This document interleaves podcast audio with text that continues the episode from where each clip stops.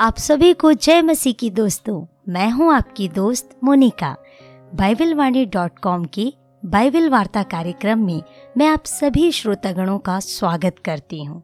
परमेश्वर का धन्यवाद देती हूँ कि उसने ये समय हमारे जीवन में दिया है कि आज हम प्रभु के वचन से कुछ अद्भुत बातों को सीख सकें। आइए इससे पहले कि इस कार्यक्रम को हम शुरुआत करें, करते हैं एक छोटी सी प्रार्थना। धन्यवाद प्यारे पिता परमेश्वर, हम धन्यवाद करते हैं आज के सुंदर समय के लिए। ये समय आपने हमारे जीवन में दिया है प्रभु। आज के इस कार्यक्रम में हम जो कुछ भी आपसी मनन करते हैं प्रभु जी, बोलने वाले, सुनने वाले, हर एक भाई बहन को प्रभु आशीष दीजिएगा। आपकी सहायता, आपकी उपस्थिति को मांगते हैं। यीशु मसीह के नाम से मांगते हैं। आमीन। प्रिय मित्रों, मैं आप सभी का इस कार्यक्रम में स्वागत करती हूँ। बाइबल वार्ता कार्यक्रम में आज हम बात करने वाले हैं सेवकाई के विषय में। जी हाँ आपने हो सकता है कोई सेवकाई को कर रहे होंगे या करने के लिए सोच रहे होंगे। आज इसी विषय के ऊपर आपसी बातचीत करने के लिए हमारे बीच में उपस्थित हैं प्रभु के सेवक पास्टर राजेश। जय मसीह की सबको। जय मसीह की। हम आपका स्वागत करते हैं सर आज के इस कार्यक्रम में। Thank you thank you Monica ji. आइए दोस्तों तो आज के इस कार्यक्रम को हम शुरुआत करते हैं। और हाँ इस कार्यक्रम के दौरान यदि आपके कोई भी कमेंट्स हैं, या कोई भी सुझाव या विचार है तो आप ज़रूर ज़रूर कमेंट बॉक्स में लिखकर हमें बता सकते हैं। और यदि ये कार्यक्रम आपको प्रेरणादायक लगा है, कुछ लाभ आपको इससे मिला है तो इसे दूसरों के साथ भी शेयर कीजिएगा और लाइक कीजिएगा। तो पास्टर जी जैसा कि हम बाइबल वार्ता कार्यक्रम में कुछ अहम प्रश्नों को लेते हैं। प्रश्न बहुत सारे हैं, लेकिन समय के अनुसार हम कुछ ही प्रश्नों को यहाँ पर रखेंगे और विश्वास करती हूँ उन प्रश्नों के द्वारा आज हमें हमारे बहुत सारे सवालों के जवाब मिलेंगे। तो सबसे पहला सवाल जो मैं आपके सामने रखना चाहती हूँ, और मेरे ख्याल से मेरे प्रिय श्रोतागण भाई बहन लोग भी इस सवाल का जवाब जानना चाहते होंगे कि जैसा मैंने आपका परिचय दिया कि आप एक पासवान हैं, एक सेवक हैं तो आप कहाँ सेवा करते हैं और किस प्रकार की सेवकाई आपकी है? थोड़ा सा हमें इस विषय में बताइए। मोनिका जी, बहुत अच्छा है कि आपने मुझे इसमें बोलने का अवसर दिया। मैं बेसिकली तो मध्य प्रदेश से हूँ लेकिन मैं दिल्ली में सेवा करता हूँ और अपने परिवार के साथ सेवा कर रहा हूँ सेवकाई जो है वो कलीसिया की सेवकाई करता हूँ अर्थात कलीसिया रोपण की सेवकाई में परमेश्वर ने मुझे बुलाया है okay. और मैं उसकी सेवकाई को कर रहा हूँ जिसमें मैं लोगों को प्रचार करता हूँ रविवार को आराधना के द्वारा लोगों को आराधना में लोगों को बुलाता हूँ और उनके उन्हें परमेश्वर के वचन में से शेयर करता हूँ फिर उनसे विज़िट करता हूँ और इस प्रकार से एक चरवाही की या कलीसिया की सेवकाई करता हूँ। बहुत अच्छी बात है। ये तो बहुत ही अच्छी सेवा है पास्टर जी आपकी। और लेकिन इसी से मिलता जुलता एक सवाल और जो मेरे जहन में इस समय चल रहा है वो आपके सामने कहना चाहती हूँ। कि जैसा आपने बोला कि आपकी सेवकाई एक चर्च मिनिस्ट्री है एक चर्च प्लांटिंग की सेवकाई है आप लोगों को प्रभु का वचन प्रचार करते हैं लोगों को अगुवाई करते हैं तो आपके जीवन में ये सेवकाई आपने कब से शुरुआत की? मतलब लाइक आपके किस उम्र के किस पड़ाव से आपने इस सेवकाई को प्रारंभ किया? बिल्कुल मुनकिया जी मेरा गवाही इस प्रकार से है कि 19 साल की उम्र में जी। जब मैं कॉलेज पढ़ रहा था उस समय में परमेश्वर ने मुझे मुझे चुना और मुझे अपनी सेवकाई में बुलाया। मैं उद्धार पाया मेरी बहन को प्रभु ने पूरी रीति से चंगाई दिया था। वो ऑलमोस्ट इतनी बीमार थी कि वो मरने पर थी। और वहाँ पर परमेश्वर ने जब उसे चंगाई दिया तो मेरे जीवन में लगा कि और यीशु मसीह के नाम से चंगाई मिली। तो मुझे लगा कि मैं मुझे उस परमेश्वर की जिसने मेरी बहन को ठीक किया है जी। उसके बारे में मुझे जानना चाहिए उस उसकी सेवा करना चाहिए। इस प्रकार से मैं बाइबल के बारे में जान पाया कलीसिया में जुड़ गया और इस रीति से मैं और सीखते सीखते और सेवा करने लगा। ओके बहुत बढ़िया। तो इसका मतलब है आपने अपनी सेवकाई जो प्रारंभ की लगभग 19 साल की उम्र से शुरुआत की। बिल्कुल बिल्कुल। तो आज जो लोग सोचते हैं कि सेवकाई के लिए हमें काफ़ी उम्र का होना चाहिए और कहना चाहिए एक बुज़ुर्ग अवस्था में आकर सेवकाई करेंगे अभी तो हमारे कमाने खाने के दिन है तो मुझे लगता है कि शायद आज हमें रुक कर सोचने की ज़रूरत है कि जिस भी समय प्रभु हमसे बात करता है या प्रभु अपनी सेवकाई के लिए बुलाता है हमें कदम बढ़ा देना चाहिए। बिल्कुल उस समय तो मैं मैं बताऊँ मुझे ज़्यादा कुछ नहीं जानकारी थी लेकिन मैंने बस खंजरी उठाया बाइबल उठाया और लोगों को ये बताता था मैं कि प्रभु यीशु मसीह ने मेरे बहन को ठीक किया और वहाँ से सेवकाई मेरी शुरू हो गई। धीरे धीरे मैं बढ़ता चला गया और परमेश्वर ने मुझे सारी आशीषों से आशीषित किया। मेरा विवाह हुआ बच्चे हुए और जो भी मैंने पढ़ाई किया था, उसके बाद फिर मैं दिल्ली आया और दिल्ली में इस प्रकार से सेवकाई करने लगा, लोग जुड़ने लगे और प्रभु ने इस प्रकार से भारत के अलग अलग क्षेत्रों में भी मुझे इस्तेमाल किया है। ओके। बहुत बढ़िया है। हमारी प्रार्थना है प्रभु आपको और भी बहुतायत से इस्तेमाल करे। प्रिय मित्र, जिस प्रकार प्रभु का वचन भी कहता है योहन्ना रचित सुसमाचार में कि तुमने मुझे नहीं चुना, परंतु मैंने तुम्हें चुना है। और अपनी सेवकाई के लिए बुलाया है। निसंदेह, इस गवाही के दौरान हम सीख रहे हैं कि सेवकाई क्या है और सेवकाई कैसे की जाती है और कौन इसे कर सकता है। तो जैसा पासवान ने बताया है कि 19 साल की उम्र से वो प्रभु की सेवकाई में हैं और आज भी वो इस सेवकाई को कर रहे हैं। तो प्रिय मित्रों, आप चाहे जिस भी उम्र के क्यों ना हो, प्रभु आपसे प्रेम करता है और प्रभु की सेवा के लिए आप चुने गए एक पात्र हैं। हालेलुया। आइए हम इसी मनन में, इसी वार्ता में और आगे बढ़ते हैं। पास्टर जी, जिस प्रकार से मैं देखती हूँ कि अलग अलग सेवकों को अलग अलग प्रकार की सेवकाई प्रभु की ओर से मिलती है। आपने बताया कि आपकी चर्च प्लांटिंग की मिनिस्ट्री है, चर्च को रोपण करने की जो सेवकाई आपको प्रभु ने दी है तो आपको ये कैसे आभास हुआ, कैसे पता चला कि यही सेवकाई प्रभु ने आपके लिए रखी है? ओके देखिए मोनिका जी बहुत अच्छा सवाल है कि सेवकाई जो है वो कई लोग अलग अलग प्रकार से सोचते हैं। हम्म, कई लोग सोचते हैं जवानों के बारे में बोलूँगा कई लोग गिटार बजा बजाते हुए किसी को देखते हैं गीत गाते हुए देखते हैं यूट्यूब में या फिर अलग अलग क्षेत्रों में उनकी कलीसियाओं में तो उन्हें लगता है कि शायद यही सेवकाई मुझे करना चाहिए। हम्म, कई बार मंच में प्रचार करते हुए लोग देखते हैं और कहते हैं कि अरे या ये बढ़िया सेवकाई। है ये ये सेवकाई मुझे करना चाहिए। कई बार इस प्रकार से होता है कि चंगाई करते हुए या भविष्यवाणी करते हुए अलग अलग प्रकार की सेवकाई हैं। लेकिन रियल में परमेश्वर बाइबल के अनुसार क्या सेवकाई बताता है उसके बारे में बताऊँगा। फिर मैं आऊँगा कि मुझे क्यों कैसे आभास हुआ कि ये सेवकाई करने के लिए। देखिए सेवकाई क्या है? सेवकाई पतरस की पुस्तक में दूसरी पुस्तक पतरस की दूसरी पुस्तक में पहला अध्याय से हम लोग इस प्रकार से पढ़ते हैं तो इसमें लिखा हुआ है, ईश्वरी, क्योंकि उसकी ईश्वरी सामर्थ्य ने सब कुछ को, जो जीवन और भक्ति से संबंध रखता है, हमें उसी प्रकार, उसी की पहचान के द्वारा दिया है, जिसने हमें अपनी ही महिमा और सद्गुण के अनुसार बुलाया है। मतलब परमेश्वर बुलाता है हमें, जिनके द्वारा हमें बहुमूल्य और बहुत बड़ी प्रतिज्ञाएँ दी हैं। ताकि इसके द्वारा तुम सड़ाहट से छूटकर जो संसार में बुरी अभिलाषाओं से होती है, ईश्वरीय स्वभाव के संभागी हो जाओ। इसी कारण तुम सब प्रकार का यत्न करके अपने विश्वास पर सद्गुण और सद्गुण पर समझ और समझ पर संयम और संयम पर धीरज और धीरज पर भक्ति और भक्ति पर भाईचारे की प्रीति और भाईचारे प्रीति पर प्रेम बढ़ाते जाओ। क्योंकि यदि ये बातें तुम में वर्तमान रहें और बढ़ती जाएँ तो तुम्हें हमारे प्रभु यीशु मसीह की पहचान में निकम्मे और निष्फल ना होने देंगी। क्योंकि जिसने, जिसमें ये बातें नहीं है, वह अंधा है और धुंधला देखता है। अब यहाँ पर परमेश्वर का दास पतरस इस प्रकार से कह रहा है, अपनी कलीसिया को या लोगों को, वो इस प्रकार से बताने की कोशिश कर रहा है कि सांसारिकता में जब हम थे संसार में जब थे थे सड़ाहट में थे। हम्म, अर्थात सड़ता क्या चीज़ है? मरता है जो चीज़। है ना? यदि टमाटर देखें या फिर कोई भी चीज़ है जो फल है जो पेड़ से हटने लग हट गया तो वो सड़ने लगता है और फिर वो मरने लगता है। तो कहने का मतलब यह है कि मनुष्य भी इसी प्रकार से था। जब संसार में था तो उसके अंदर तमाम प्रकार की बुराइयाँ पाप अंधकार ये सारी चीज़ थी वो सड़ाहट में था। लेकिन सड़ाहट से परमेश्वर ने निकाला है और निकालने के बाद वो ईश्वरीय स्वभाव में मतलब यीशु मसीह के स्वभाव में हमको बढ़ाना चाहता है। अपने बेटे के समानता में वो हमको बढ़ाना चाहता है।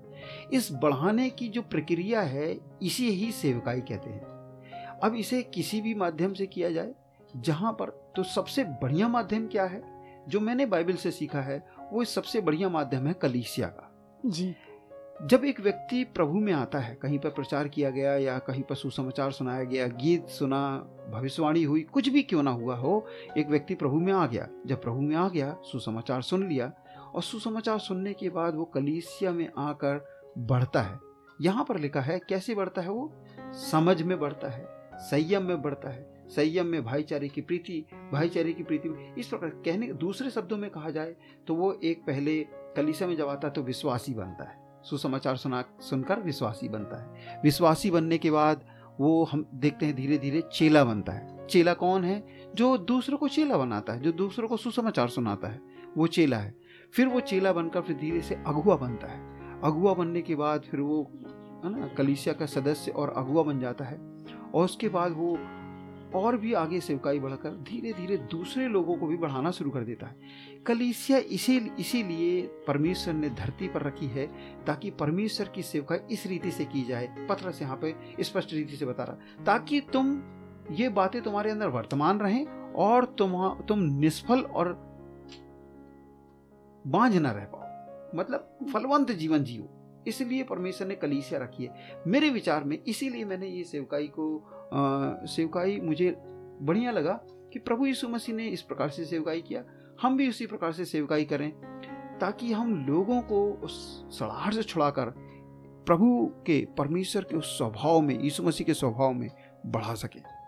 ओके okay, बहुत ही बढ़िया बहुत ही बढ़िया। इस तरह से दोस्तों हमने एक सरमन को भी सुना एक वचन को भी सुना और किस प्रकार से प्रभु के दास पत्रस ने कलीसिया की अगुवाई किया और किस प्रकार से बताया सेवकाई क्या है? प्रिय मित्रों, यदि आप भी सेवा करते हैं, आप भी एक सेवक हैं तो हमें कमेंट करके ज़रूर बताएँ कि आप कहाँ पर सेवा करते हैं या आपकी सेवकाई किस प्रकार की है। आइए हम इसी मनन में, इस वार्ता में और आगे बढ़ेंगे। मास्टर जी, जिस प्रकार से आपने बताया कि आप सेवकाई करते हैं और अलग अलग क्षेत्रों में भी जाते हैं, प्रभु के वचन को बांटते हैं तो इस सेवकाई के दौरान बहुत सारे ऐसे विरोध और सतावों को भी शायद आपने देखा और सुना होगा। या फिर कौन कौन सी ऐसी अड़चनें इस सेवकाई के दौरान आती हैं? तो यदि कभी आपने ऐसी अड़चनों को या ऐसी रुकावटों को फेस किया है तो कुछ हमारे साथ भी आप बांट सकते हैं। देखिए, सेवकाई, यदि परमेश्वर की सेवकाई हो रही है तो उसका रुकावट डालने वाली शक्तियाँ, अर्थात शैतान की शक्तियाँ ज़रूर है काम करेंगी। कई बार मनुष्य भी समझ नहीं पाता है जो विरोध कर रहा है या रुकावट डाल रहा है। वो वो भी नहीं जानता है कि किसके प्रेरणा स्वरूप वो फलीभूत होकर ये काम कर रहा है। लेकिन हम जानते हैं कि यदि परमेश्वर की सामर्थ है तो इस दुनिया में दूसरी सामर्थ, अंधकार की सामर्थ, अर्थात शैतान की भी सामर्थ है।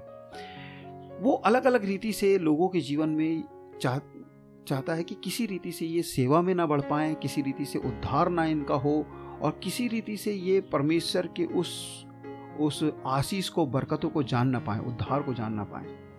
ये सारी जो रुकावटें हैं, वो केवल इसीलिए हैं ताकि परमेश्वर के वचन उनके जीवन में ज्योतिमर रूप में ना चमक पाए। वो किसी भी रीति से वो अंधकार से बाहर ना निकल पाए। कई बार जो आपने कहा कि रुकावटें क्या क्या आती हैं कई लोग रुकावट इसलिए डालते हैं वो कहते हैं कि भाई तुमने शायद धर्म परिवर्तन कर लिया। हम्म। कई लोगों का मानना है कि तुमने तो अपना मत चेंज कर लिया अपने पिता को बदल दिया। देखिए यहाँ पर ये सारी बातें बेमायने हैं। कारण ये है एक ही परमेश्वर है। सर्वशक्तिमान परमेश्वर एक ही है और उसको जानना उसको मानना ये मनुष्य का कर्तव्य है।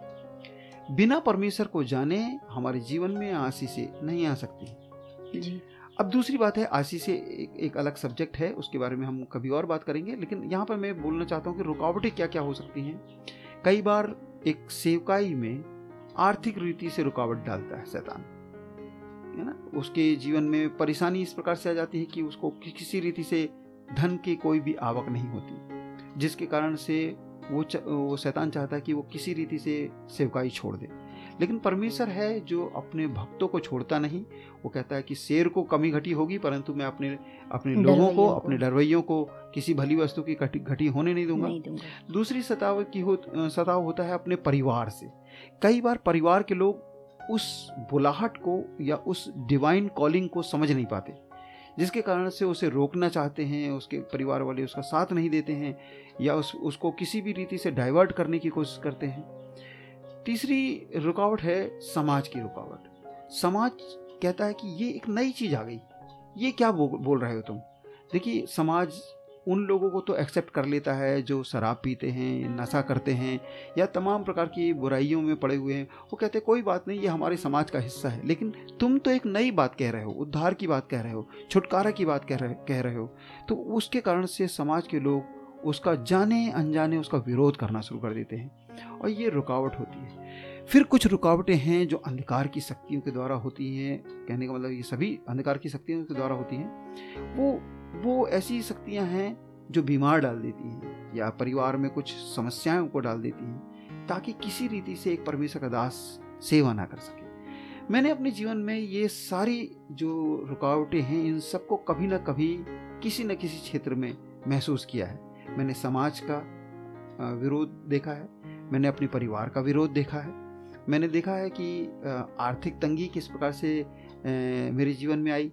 मैंने ये भी देखा है कि किस प्रकार से एक सेवकाई में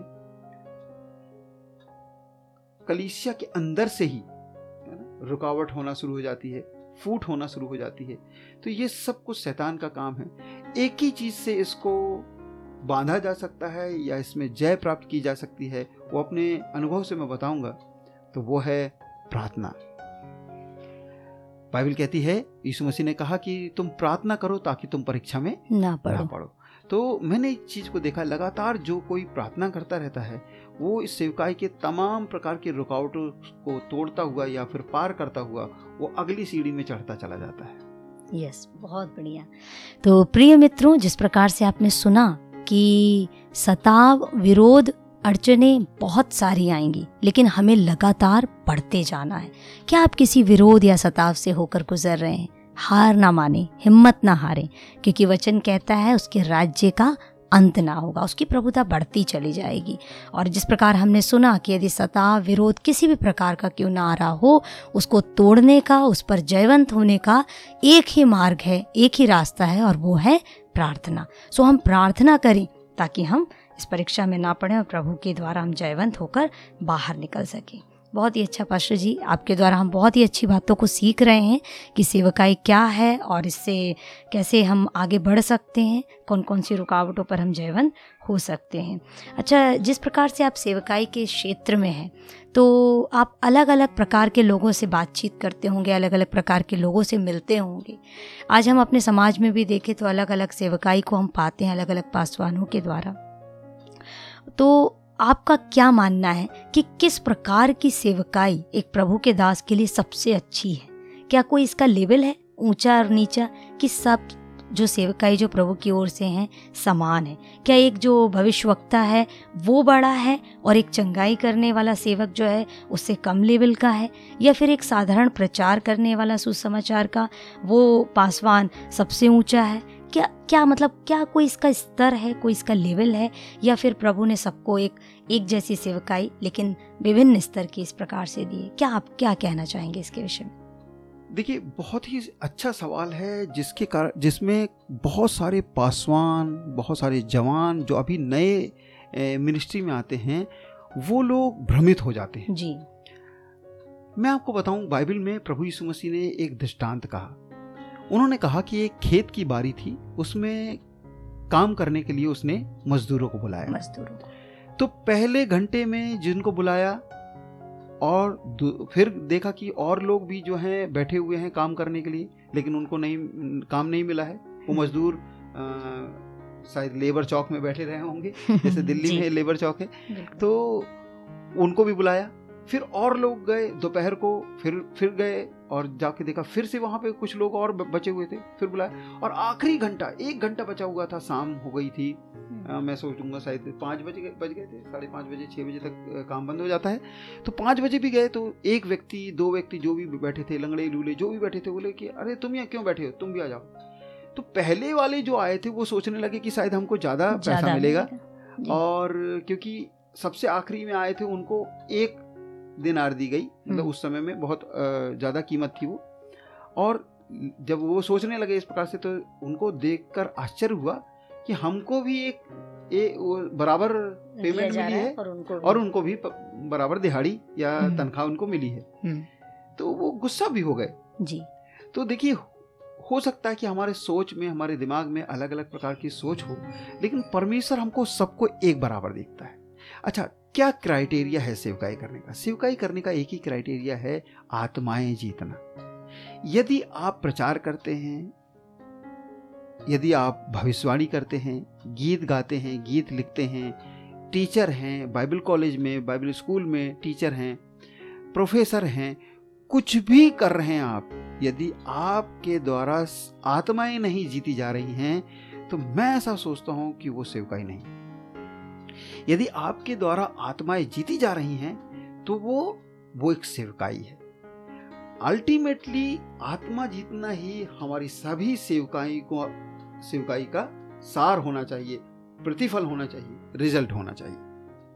प्रभु यीशु मसीह ने कहा मैं इस दुनिया में आया हूँ ताकि मैं खोई हुओं को ढूंढूं और उनका उद्धार करूँ। उद्धार करूँ। तो हम क्या सेवा कर रहे हैं? यदि हम सेवा कर रहे हैं जो भी सेवा कर रहे हैं तो तो मुनिका जी मैं बस इतना ही कहूँ कहना चाहूँगा कि कोई सेवकाई बड़ी या कोई सेवकाई छोटी नहीं है यहाँ मनुष्यों को देखने के लिए ऐसा हो सकता है लग सकता है अरे उनके पास तो बहुत सारी भीड़ जा रही है हम्म। या उनके पास तो ये तो बहुत नामी व्यक्ति है या फिर ये बहुत सामर्थी व्यक्ति है लेकिन ये सब कुछ ऐसा कुछ भी नहीं है ये सब कुछ यदि एक व्यक्ति किसी गली में जाकर ट्रैक्स बांट रहा है और उसके द्वारा आत्माएँ बच रही है परमेश्वर उसको भी उतना बड़ा प्रतिफल देगा जितना एक व्यक्ति के क्रूसेड में या फिर कन्वेंशन में हज़ारों, लाखों लोग आते हैं। परमेश्वर उनको भी उतना बड़ा, उतना ही प्रतिफल देगा।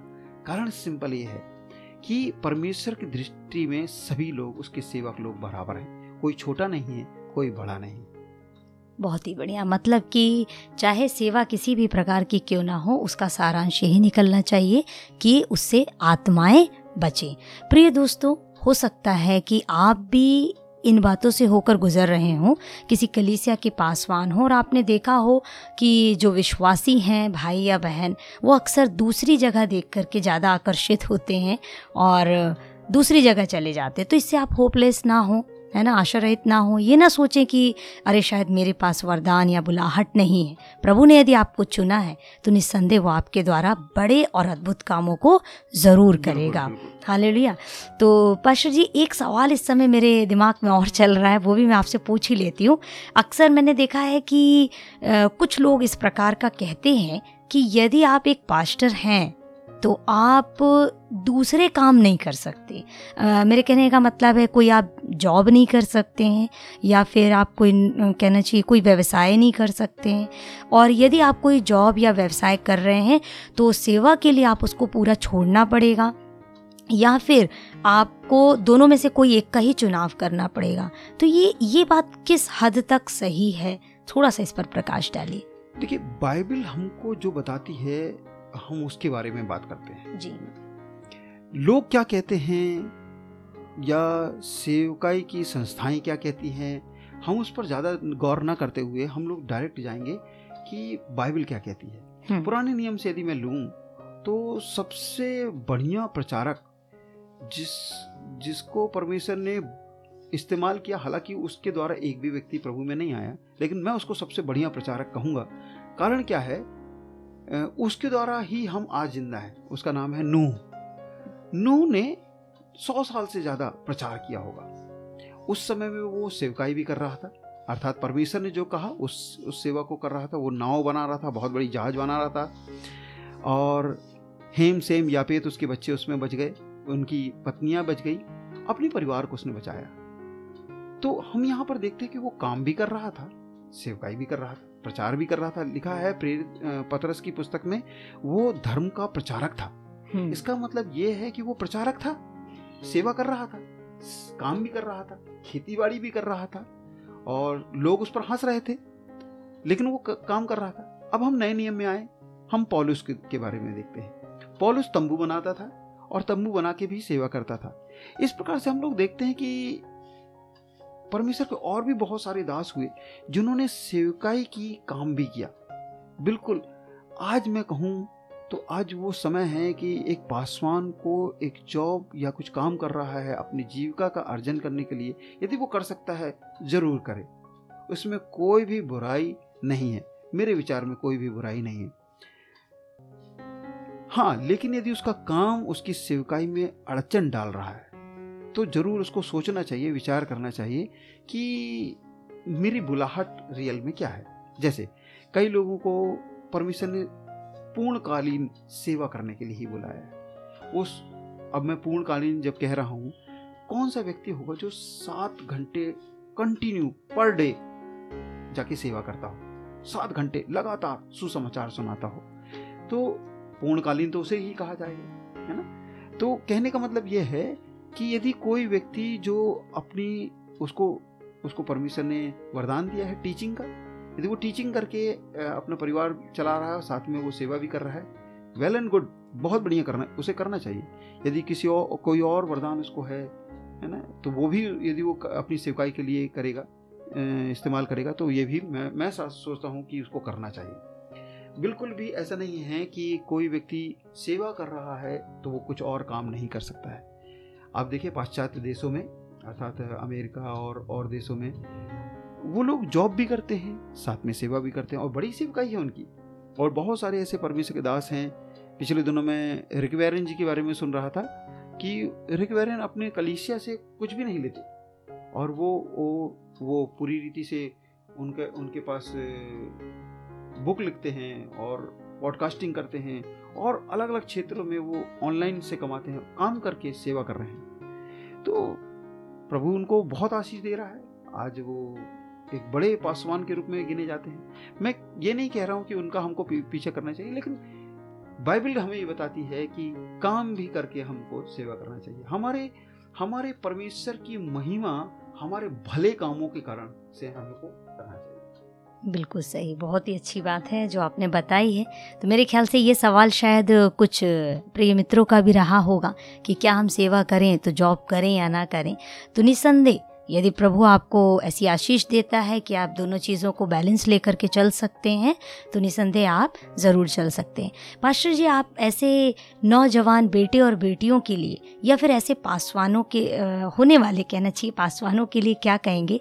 जो अपने जीवन में इन दिनों निर्णय ले रहे हैं कि मैं प्रभु की सेवा करना चाहता हूँ या चाहती हूँ। तो उन्हें किस तरीके से शुरुआत करना चाहिए या उनके लिए आप क्या कहना चाहेंगे? कुछ इस विषय में बताइए।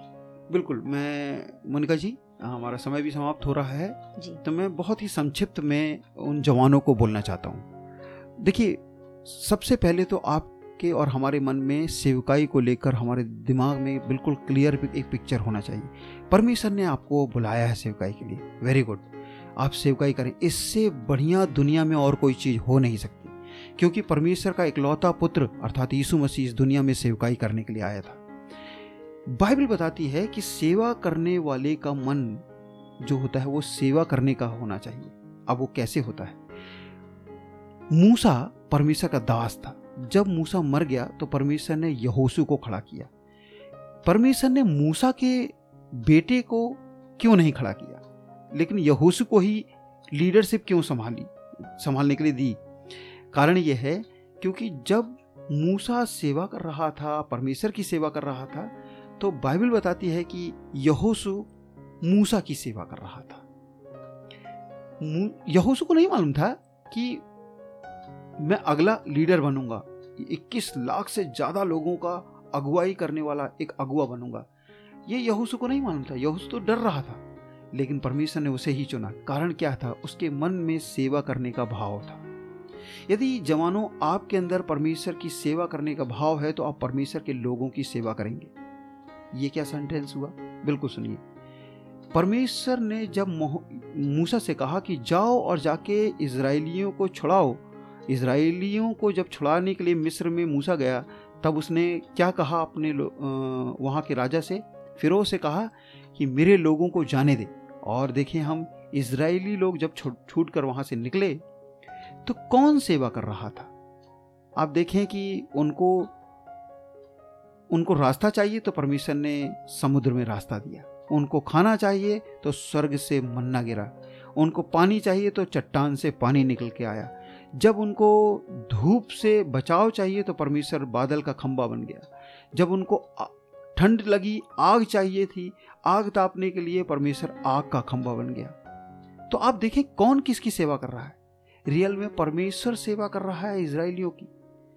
परमेश्वर ये बताने की कोशिश कर रहा था, सेवकाई का अर्थ होता है लोगों को, लोगों की सेवा करना। मूसा किसकी सेवा कर रहा था? लोगों की सेवा कर रहा था, लोगों को अगुवाई दे रहा था। ना कि परमेश्वर को। प्रियो, आप और मैं इस बात की गहराई को समझें परमेश्वर की सेवा करना। ये सेंटेंस जब हम सुनते हैं, इसका मतलब बिल्कुल भी नहीं है कि हम परमेश्वर के सर में जाके तेल मलेंगे, उसके पैर दबाएँगे, गलत आप मत समझें। आप समझे, सकारात्मक रूप से इस बात को लें, सेवकाई करने का मतलब है मनुष्यों की सेवा करना। यदि आप मनुष्य की सेवा करने के लिए मन रखते हैं अपने परिवार में लोगों की सेवा करने का मन रखते हैं, कलीसिया में लोगों को सेवा करने का मन कर, रखते हैं, परमेश्वर आपको चुनने जा रहा है। ज़रूर परमेश्वर आपको बहुतायत से इस्तेमाल करेगा, ऐसी सेवकाई देगा, जो जो आप जिसमें पलट कर कहेंगे कि हाँ परमेश्वर तेरा धन्यवाद हो कि आपने मुझे बड़ी सेवकाई दी है। कारण क्या है? क्योंकि आपके हृदय में लोगों के प्रति सेवा का मन है। मैं इतना बोलकर समाप्त करूँगा। यदि आप सेवा करना चाहते हैं, जहाँ हैं, जैसे हैं, जिस हालात में हैं, उसी हालात में, जो कुछ माध्यम आपके हाथ में है, जो भी तरीका आपके हाथ में है, आप जस्ट उस माध्यम से, उस रिसोर्सेज से सेवा प्रारंभ कीजिए। आप ये मत सोचिए मेरे पास कलीसिया होगी माइक होगा, या फिर मेरे पास गिटार होंगे, या फिर मेरे पास सारे इक्विपमेंट होंगे, तभी मैं सेवा करूँगा। आप जहाँ हैं, जैसे हैं, सेवा करना शुरू कीजिए और परमेश्वर बहुत आशीष देने जा रहा है। सारी चीज़ें आपके मार्ग में मिलते चले जाएँगी। प्रभु, आप सबको आशीष दें। Thank you pastor ji thank you so much कि आपने हमारे बहुत सारे महत्वपूर्ण प्रश्नों का जवाब दिया है और इससे आज हमने बहुत आशीष पाई है। आइए दोस्तों, यदि आपके पास भी कोई अन्य ऐसे प्रश्न रह गए हैं जिसके विषय में हमने बातचीत नहीं की है तो आप ज़रूर ज़रूर से अपने कमेंट्स लिख के हमें बताएँ। या कोई ऐसा सुझाव या विचार है, या आपकी सेवकाई के दौरान कोई भी ऐसी बातें हैं जिससे आप इन दिनों कहना चाहिए परेशान हैं या उससे आप बाहर निकलना चाहते हैं तो आप उसे शेयर कर सकते हैं। और हाँ कोई प्रेयर रिक्वेस्ट भी है तो उसे भी आप ज़रूर बता सकते हैं। और आज की इस वार्ता को हम यहीं समाप्त करेंगे। मैं चाहती हूँ अंतिम प्रार्थना पाशा जी के साथ करेंगे। स्वर्गीय पिता, यीशु नासरी के नाम से आपके चरणों में आते हैं। जो लोग भी इसे सुन रहे हैं, उन सभी श्रोताओं के लिए हम प्रार्थना करते हैं, प्रभु, उन्हें आशीष दें। सेवकाई के लिए आपने उन्हें बुलाया है। प्रभु, हम प्रार्थना करते हैं राजा, पूरी रीति से, स्पष्ट रीति से उन्हें ये कन्विक्शन होने पाए, उनके हृदय कायल होने पाए। और हम प्रार्थना करते प्रभु जी, ये ग्लोरियस मिनिस्ट्री जो आपकी दया में हमें मिली है, खुदा वा परमेश्वर, ईमानदारी से पूरा करने के लिए आप हमें शक्ति और सामर्थ्य दें। प्रभु, तेरे दास होने के नाते हम सभी के लिए आशीष मांगते हैं, जो इस समय में आँखें बंद करके प्रार्थना कर रहे हैं, उनके जीवन में ब्लेसिंग दे प्रभु। आशीष दे प्रभु। दयावंत परमेश्वर उनसे स्पष्ट रीति से बात करें अपने वचन के द्वारा अपने दासों के द्वारा और प्रभु जी हम प्रार्थना करते हैं एक ग्लोरियस मिनिस्ट्री में वो प्रवेश करने पाए। सारी महिमा जलाल आपको देते हैं यीशु नासरी के नाम से मांगते हैं। आमीन आमीन। थैंक यू सो मच सारे दोस्तों। और आप सुन रहे थे बाइबल वाणी डॉट कॉम के बाइबल वार्ता कार्यक्रम को। तो सुनते रहिए, यदि ये कार्यक्रम आपको अच्छा लगा है तो दूसरों के साथ भी इसे ज़रूर शेयर करें। अगली वार्ता में मैं फिर मिलूँगी। तब तक के लिए जय मसीह की।